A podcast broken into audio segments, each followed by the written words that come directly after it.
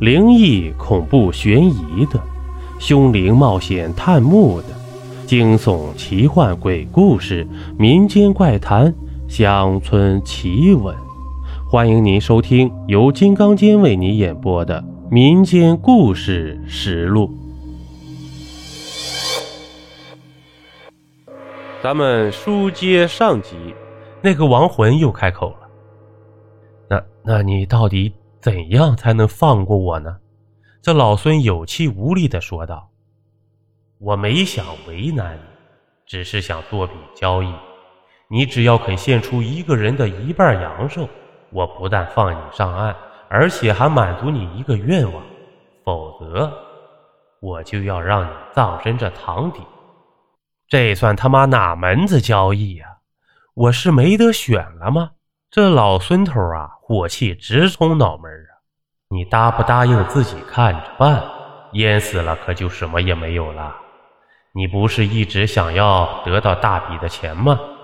那个鬼说道：“那就把我那小子的一半阳寿给你吧。”这老孙犹豫道：“怎么？你要牺牲自己的儿子保全自个儿吗？他还太小，总跟着我过苦日子，说不过去。”不如就献出他的一半阳寿来交换余生富足生活吧。这老孙低头哽咽着，似乎有些难言的苦衷。真是个卑鄙无耻的父亲呐！你难道不可以牺牲自己的一半阳寿去换取整个家的幸福吗？这鬼反问道：“我已经四十岁了，给你一半阳寿，我也活不长了。哎，你不是说做了这个交易就能放了我吗？”他是我儿子，一半的命由我说了算。这老孙啊，似乎对什么下了决心。好啊，成交。那个鬼说着，就松开了老孙。这老孙熟练的窜上岸，果然在瓜栏边看到了浑身湿透的儿子，就把儿子抱着赶回了家。这老孙妻子正在忙着赶工手织品，看到老孙急急忙忙的抱着个人穿回来，吓了一跳。赶紧放下手中的活儿，凑过去一瞧。当他看到儿子湿淋淋的、浑身发抖时，张着嘴就呜啊呜啊的叫，这脸上布满了慌张。老孙看到自己的婆娘对自己呜啊呜的，半天说不出话，又手足无措的样子，忍住泪水说道：“儿子没出啥事儿，刚才出门跑着跑着掉个大水坑里了，浑身都弄湿了，怪我没看好他。”你快去拿件干衣裳来帮他换上，免得着凉了。这亚父点点头，也不闹了，转身就去拿干净的衣服。这老孙衣服也来不及换，回头看见妻子正抱着昏迷的儿子，吩咐了几句，就头也不回的出门了。这话说，这老孙头啊，又急急忙忙的干嘛去了呢？只见他又朝小树林里那个木屋子跑去，最后在那个瓜篮后面蹲了下来。两只手用力刨着那个已被弄掉半边草叶的洞，不一会儿呢，洞口露出了个人脑袋来。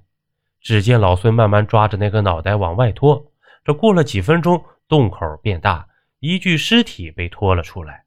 尸体留着稀疏白发的脑袋上垒了个很大的口子，血污布满了脸颊。尸体正是王大爷。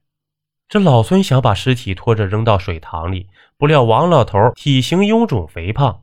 这老孙一个惯性收不住，也顺势栽到塘子里。这次这个老孙似乎表现的有些奇怪，也不再挣扎窜出水面了，而是任由自己在水里下沉。老孙头，咱们又见面了，你就给我送具尸体做见面礼吗？又是那个让人听着发毛的声音。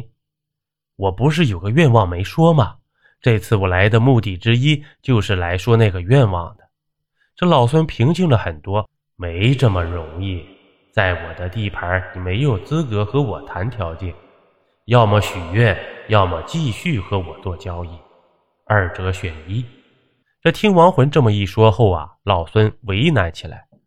怎么没打定主意吗？对，前些时候那具被泡得脸皮浮肿、惊恐万状的死尸，是你抛进塘子里的吧？那亡魂诡异的笑着，这老孙不知是缺氧还是吃惊，脸颊发青。今天你一下水啊，我就发现你穿的衣服就是上次那个抛尸人穿的衣服，松松垮垮的，很宽大。尤其是你这顶斗帽，让我印象深刻。再看看背影的话，更加肯定就是你了。不做亏心事，不怕鬼敲门啊！还有，你刚才从泥巴洞里挖出的那个老头，想必也隐藏着什么不可告人的秘密吧？这老孙呢，默不作声，没有去辩驳。原来去年的这个时候，王大爷忙着收瓜。恰好老孙带着儿子去林子里散步，儿子看到西瓜就忍不住上去抱，这没办法呀，老孙只好顺势帮忙收西瓜。当他和另一个王大爷请来搬瓜的人一起把西瓜搬回小木屋时，这老孙无意间瞟见王大爷放在房间桌上的玻璃钱罐这恰巧这时屋里就他们俩，这老孙一时就起了贪念，想说服那人合伙贪一笔。结果那个人比老孙还要老实，不但没有合伙的打算，还扬言要告发老孙。这老孙百般解释阻拦，可那人却认定要把事情抖出去。这情急之下，老孙就起了杀意。邀您继续收听下集。